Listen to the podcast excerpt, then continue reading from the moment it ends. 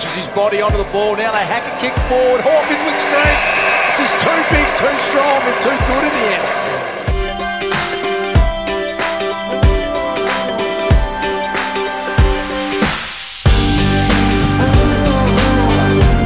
Dingle to Cody.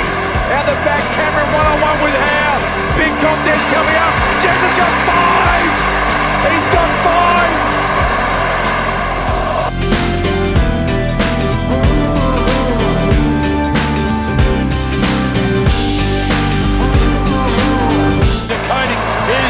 Close, kicks. Is it level? It's level at the MCG. Cracking finish.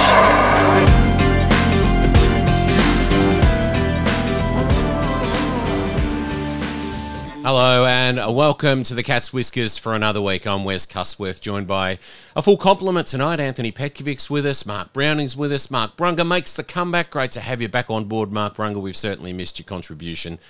And we're going to start with you because I'm going to say, as we welcome our listeners through Sport FM, who no doubt will be um, enjoying the program, and I trust they will across the course of the next half hour or so.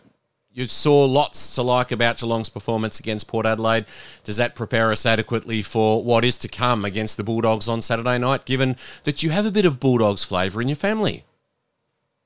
Yes, Wes, good evening to you. Good evening to uh, my fellow, fellow panelists and also our listeners. Yes, uh, I'm uh, one of three at the moment uh, after my uh, dear old dad passed away a few years ago. And uh, he was the other Geelong supporter in the family, and both my mother and my sister are both what would be best described as rabid Western Bulldogs fans. And certainly in the Brunga household, it'll be an interesting night on Saturday night. But look, I, I have thought long and hard about making this this statement, and uh, it's one that uh, doesn't come easily.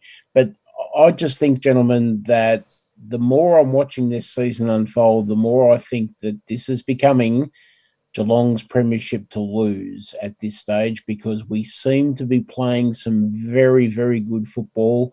Tactically, we are out uh, outmaneuvering most of the opposition teams that we play, and yes last Saturday, uh, Port Adelaide did have a, a, red hot go in the third quarter, but their season was on the line, so you've got to expect that that they were going to put in a big effort. But I just think the fact that we were able to steady and defeat them shows the sign that, uh, that this is a really mature team. The game plan is is working beautifully at the moment. We are. Uh, blessed with a game plan that sees us pushing forward at, at all occasions rather than chipping around in the back line. And and I just think that uh, this is ours to lose this year, boys. I think that's called a kiss of death, isn't it? Is that what that's called? Yep. Ours, ours to lose. Well, we uh, the game plan. You're right. They've been playing great, but um, have you heard, Mark, of the lid that you're supposed to keep on these things? I think in 2007 the lid didn't come off, according to Tim Lane, until we were, Geelong was over 50 points ahead in the grand final. I'm keeping my lid on until some such equivalent time, especially as you know a few little glitches in terms of the lineup. Rhys Stanley will be missed in the medium term, don't you think, Alex? Anthony, Alex, Anthony.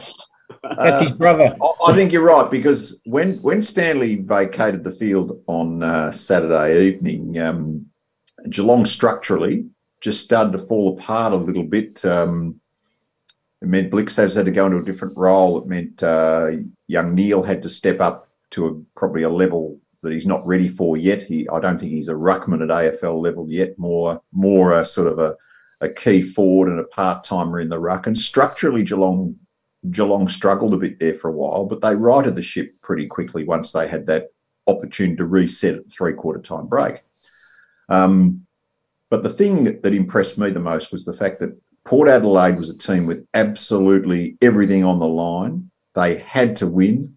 They were running over the top of Geelong in the third quarter. Geelong could have quite easily have said mentally, physically, it's not our night, but they dug in. They really, really dug in. And some of the desperation in that last quarter shown by several Geelong players, including uh, the next number 14, Tommy Atkins, um, was just just some amazing stuff. Uh, Dangerfield throwing himself at the football, uh, sometimes recklessly.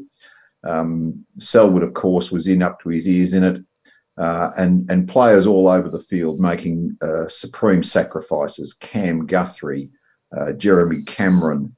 Um, it was just a, just a terrific terrific win in uh, adverse circumstances in hostile territory against a really keyed up opposition. So well done, Geelong. Well done, Chris Scott.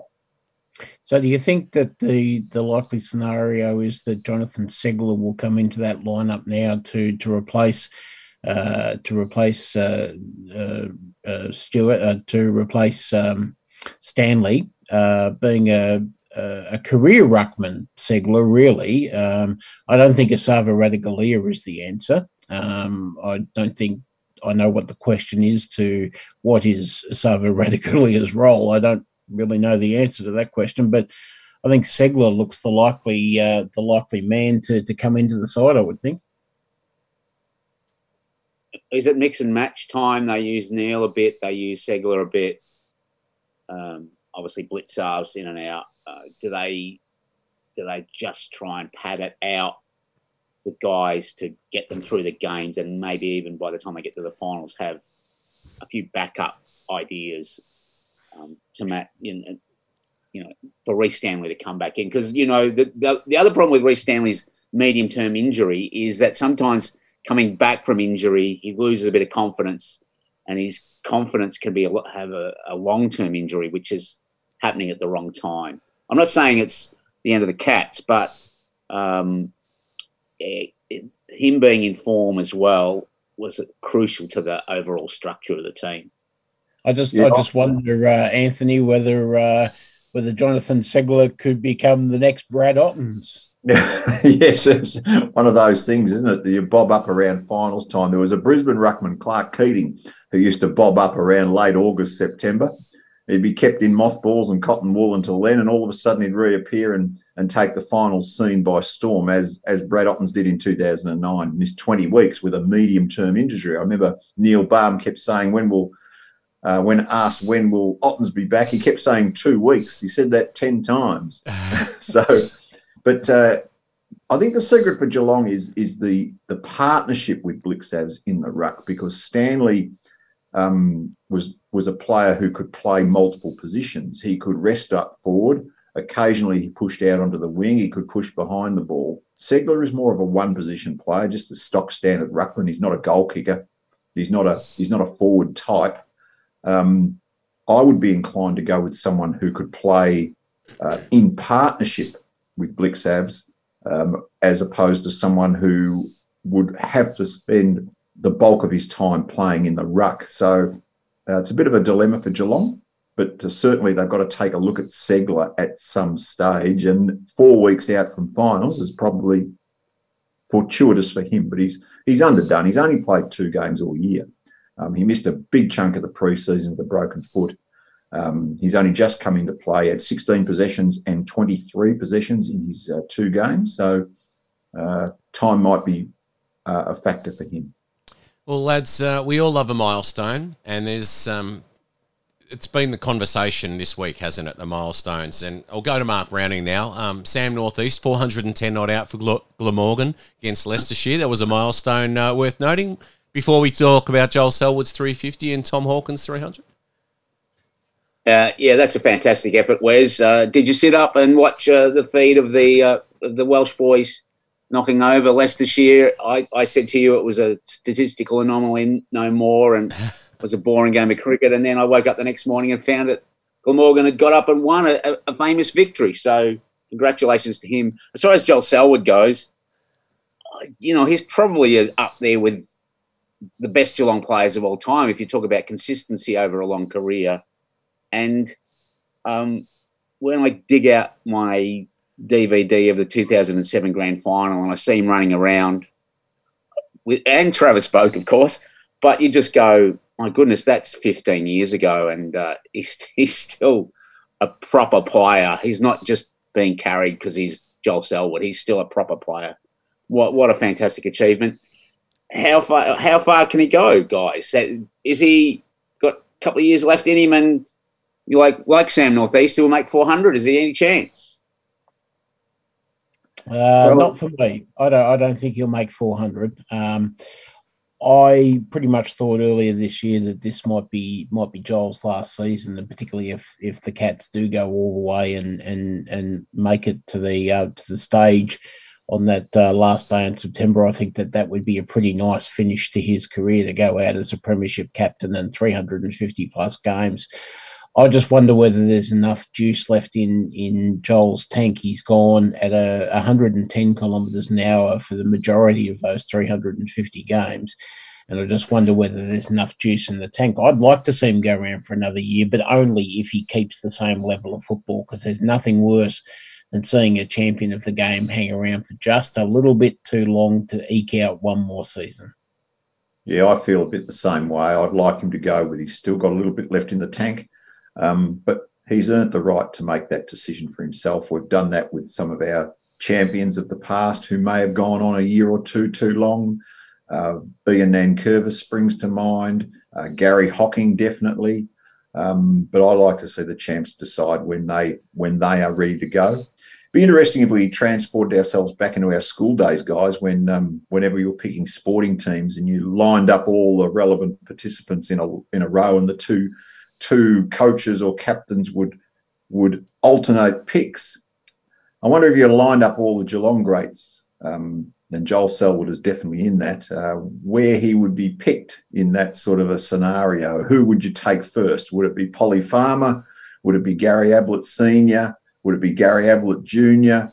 Would it be Joel Selwood? There's a whole host of players there who would be putting their hand up for that number one nomination post, and um, all I know is Selwood would definitely be in the in the first four or five or six, most definitely. I want to stick with you, Super Coach. Obviously, uh, leading the Sacred Heart girls team to extraordinary success in women's football here in Victoria. I know that probably won't really resonate necessarily with our Perth listeners, but it's an outstanding achievement for those that are listening obviously the AFLW is only really um, a month or so away. Uh, a ten round competition, 18 mm-hmm. teams. Anthony, it's got to be pleasing well, to see, or are we diluting the pool?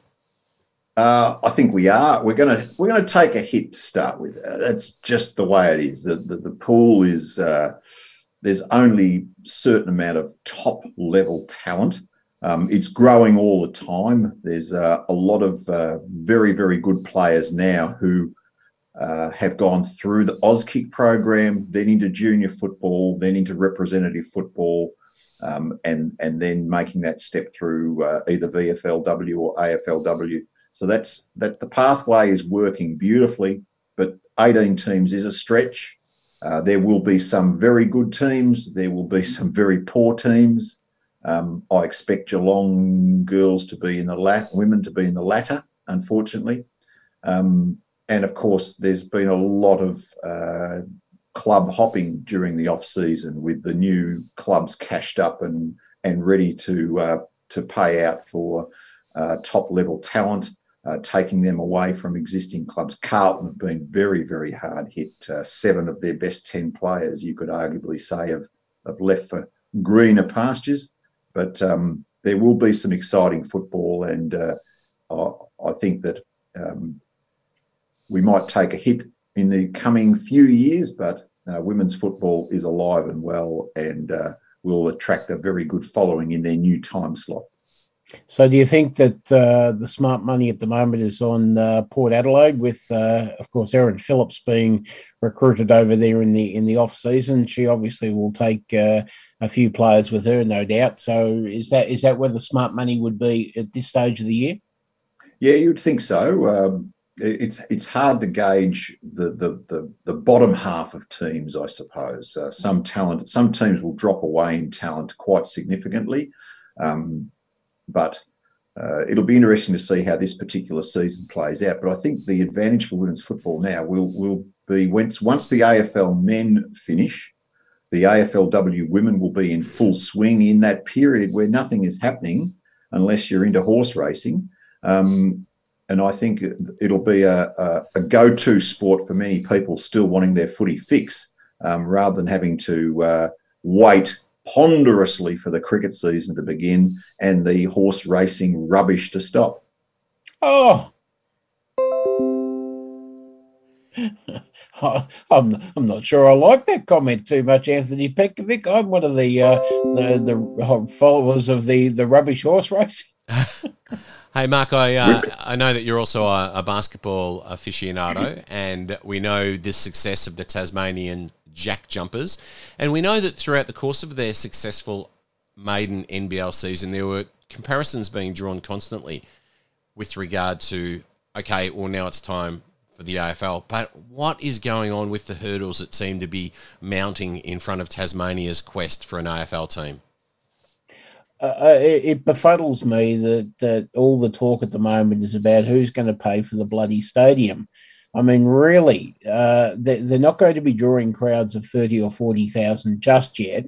So I think that the Blundstone Arena is still a perfectly fine place for them to find their feet uh, as an AFL club and start off at somewhere like that.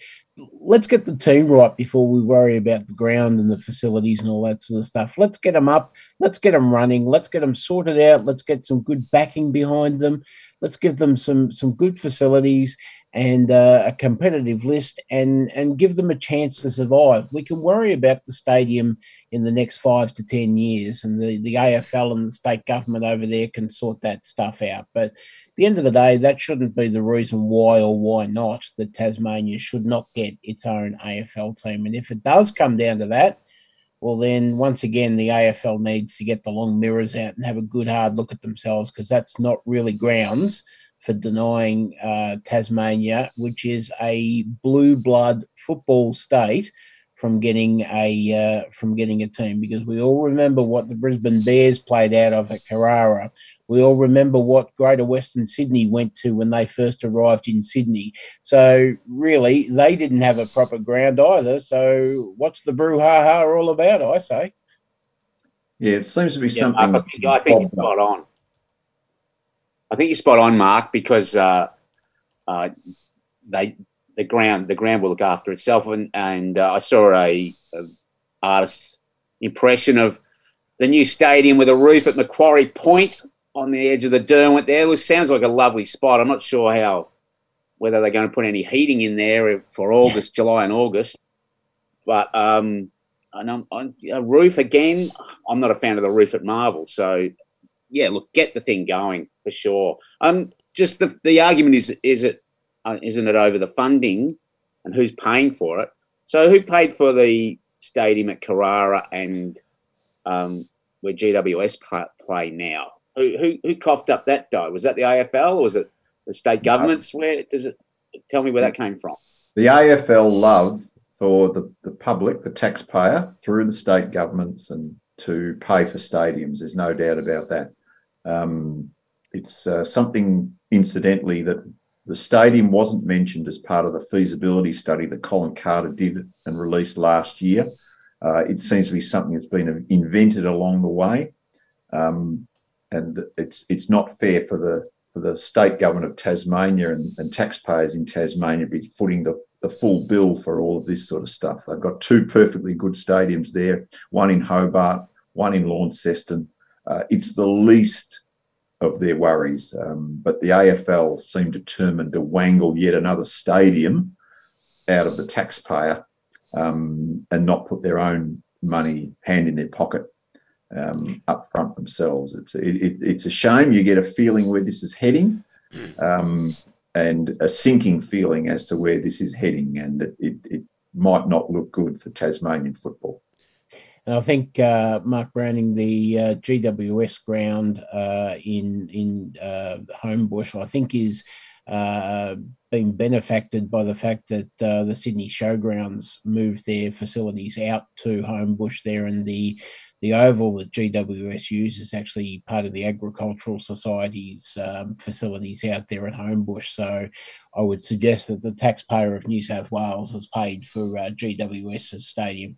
Now, keep in mind, um, keep in mind, lads, the fact that um, a lot is made of GWS playing games at Manuka Oval, of course.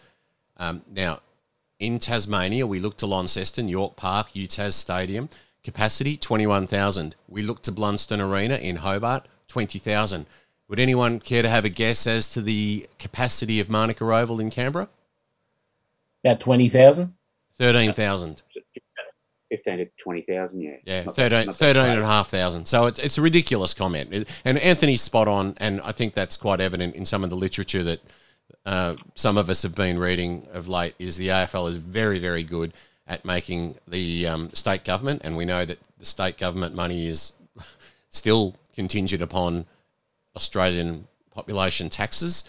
Um, but the, the respective state governments actually forking out the money for some of these stadiums. So the AFL, they, they do well, don't they? They do. It's a special little expertise they have, and uh, you know, uh, Greater Western Sydney. I, I dare say that none of their players are ratepayers in Greater Western Sydney. Yeah, I think it's a good move that uh, GWS did go out near the showgrounds, though, because I, I understand that uh, half their members are pigs, cows, and sheep that turn up at the Sydney Agricultural Show every year, but never actually go to any of the games. All right, let's uh, turn our attention to uh, what Anthony wants to talk about, which is an amazing round of nine, round 19 of football to come.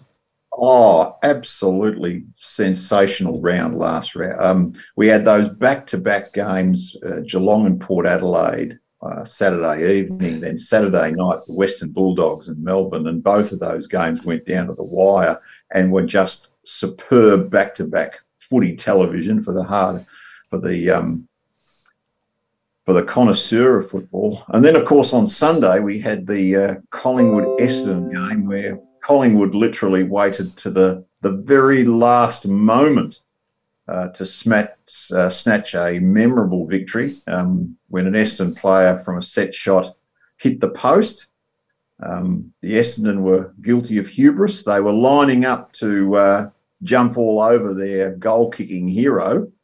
Um, when he hit the post, the ball came back into play. Collingwood played uh, straight, brought it straight back into play, um, shot through the gate, and uh, somehow Jamie Elliott took a mark in between uh, two Essendon opponents on the boundary line, went back and slotted one of the goals of the season. So it was um, great television, uh, and would have even been better to have been there.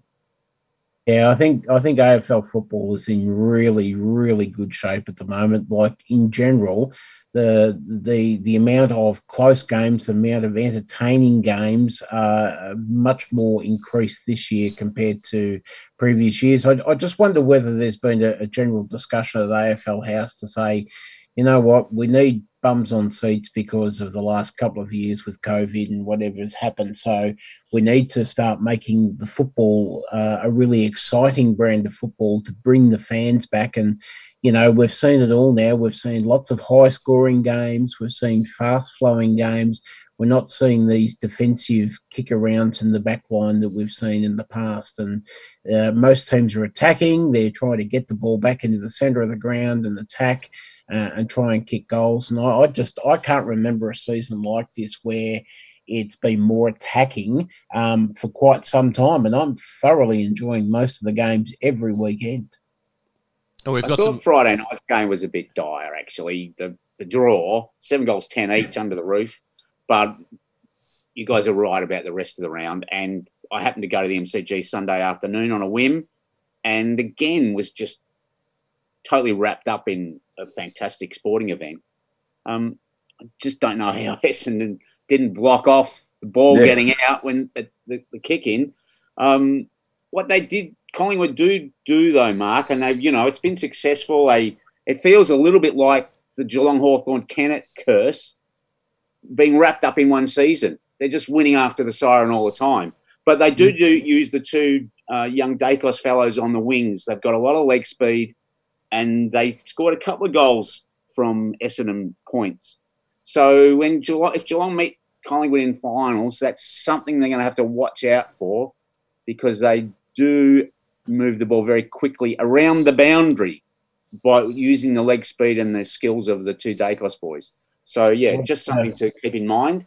Um, be interesting to see what uh, how people are treating Jack Ginnivan by that particular time of the season as well. Will you be allowed to kick him in the head and still not? He still won't get a free kick because the poor guy. I don't like him. I don't don't like Collingwood, but it's getting to be ludicrous, isn't it?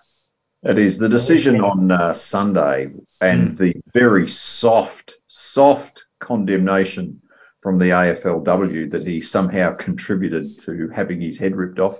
Um, like I said last week, on uh, two issues in related to this. Once, one is um, there's nowhere in the rules that states that a player has to make it easy for someone to tackle them. Uh, evading tackles is is part of the game. Um, we should always be protecting the player with the ball and should have the right of way over the tackler. And the the umpires are playing or not paying the man um, or they're, they're playing the man instead of the game, umpiring the man instead of the game. Forget about who it is with the ball, forget about the past, just judge the situation that players are in. Um, and that Matt Stevic would make such a mistake uh, gives an example of the mentality of the umpiring fraternity around this particular issue, and it, it, it's got to stop. For the good of the game, it's got to stop. Now, I want to ask you, gents, for the benefit of our Perth listeners who will be very interested in your opinions, without going into all of the games that are coming up over the week, weekend to come, which there are some terrific contests. Let's talk about Friday's Dockers versus Melbourne game. The Dockers needing to win to re enter the top four, and Melbourne obviously will be continuing to hunt that top spot. So, how is this one going to pan out? Mark Brunga. Yeah, look, I, I think Freo are in the box seat in this one. They did defeat Melbourne earlier in the season when Melbourne were having another little uh, off patch in in their form. Uh, I'm, I'm just wondering whether there's the same degree of hunger at the Melbourne Football Club that there was last year. There's just a few little chinks that I think have been opening up. We've we've heard uh, the the pundits getting into Bailey Fritsch about his uh, lack of peripheral vision and, and burning several of his teammates that are in better position to score. You've got the Luke uh, Luke Jackson situation going on. He's clearly not going to be playing for Melbourne again next year. I think that's quite clear. And this, in fact, could be called the, the Luke Jackson Cup. This game, uh, and and also a few question marks against around a couple of other Melbourne players who feel that they're not being played in their right position, and so on and so forth. Then, of course, we had the the brouhaha between players with uh, Steven May and so on being involved. I just wonder whether the chemistry's taken a bit of a hit there at uh, Melbourne uh, this season, they might have got just a little bit ahead of themselves. Uh, and uh, I I think that Fremantle will be just sitting there, rubbing their hands together, waiting for them to arrive. And I expect the Fremantle to win, and I expect Fremantle to win pretty comfortably, actually I think, Mark, you're pretty well spot on with your assessment of Melbourne, but I think most of the uh, other premiership contenders are looking at the Demons and going, if they galvanise themselves and they come good, they've still got time to do that, then they still could be a really scary prospect come finals time. Uh, they will want to turn it around pretty quick, smart, and they will see this as an opportunity. Fremantle's form has been a bit hot and cold too, so it's a really hard game to tip. But yes, look, you'd think on form, Melbourne's form has been so poor recently. Fremantle should win. Yeah, I'm. I think Melbourne. Uh, there's still time for them to come good. I'm, I'm, not writing them off by any stretch of the imagine, uh, imagination. But one thing we do know is they've been easy to score against the past nine or ten weeks. That has been uh, certainly the, the, the case. Um, but the problem for Fremantle is they don't have, I don't think, enough forward craft, I suppose. They don't score enough, um, which means that even if they might be dominating a particular game, they don't get far enough in front to make them safe. And I don't think they can kick big enough scores um, against the good team. So we'll certainly see. I think they can definitely win this week, but um, I'm not sure that they're the, the real deal. I think they're more a, a bottom half of the eight team rather than a top half of the eight team. And the final topic for tonight, lads, as we focus our attention on the match of the round, which of course is Geelong versus the Western Bulldogs. 30 seconds each as to why the Cats will prevail. Mark Browning. Well, this is this has got a game with a great history. Geelong versus the Bulldogs. Um, if you go back through the all the finals that they play, and all the crunch games, pretty much every time Geelong wins, they find a way to win. We saw that last year with Gary Rohan's after the siren goal. The doggies will take it right up to them, but Geelong will, because it's the Bulldogs, Geelong will find a way to win. Mark Brown, Brunga. Well, I'm looking forward to one battle on Saturday night, and I reckon this will be worth the price of admission alone. And that is the battle between Tom Atkins and Tom Liberatore in the centre of the ground. I reckon you are going to see two uh, players who, as hard as cats' heads, just go flat out at each other and try and get their team into the game. And I reckon that'll be the battle of the night. But I suppose it's whether the defence of the Western Bulldogs have the answers for Geelong's uh, much vaunted forward line. But the same can also be said for the other side of the coin, in, in that uh, we've got Naughton up there, we've got Bruce up there, we've got Ugle-Hagan up there now, who arrived uh, in AFL football last Saturday night. So uh, they certainly will keep the Geelong back half uh, with the return of uh, Tom Stewart. Thankfully, uh, they'll certainly be keeping the Geelong back line very, very busy, but I do expect the Cats to come out on top. And the final word with Supercoach himself, Anthony Petkovic. Uh, Consistency is the key here. You know exactly what we're going to get from Geelong. The die is cast. The Bulldogs this year have been a box of chocolates. It's just been all over the shop. They play like the Harlem Globetrotters. Sometimes it comes off, sometimes it doesn't come off. Um, I think Geelong can give them a bit of a pasting. Gentlemen, thank you so much for your contribution to the Cats Whiskers this week. Mark Browning, Mark Brunga, Anthony Petkovic, First class, as always, to our faithful listeners. We trust you've enjoyed the program and we look forward to you joining us again next week.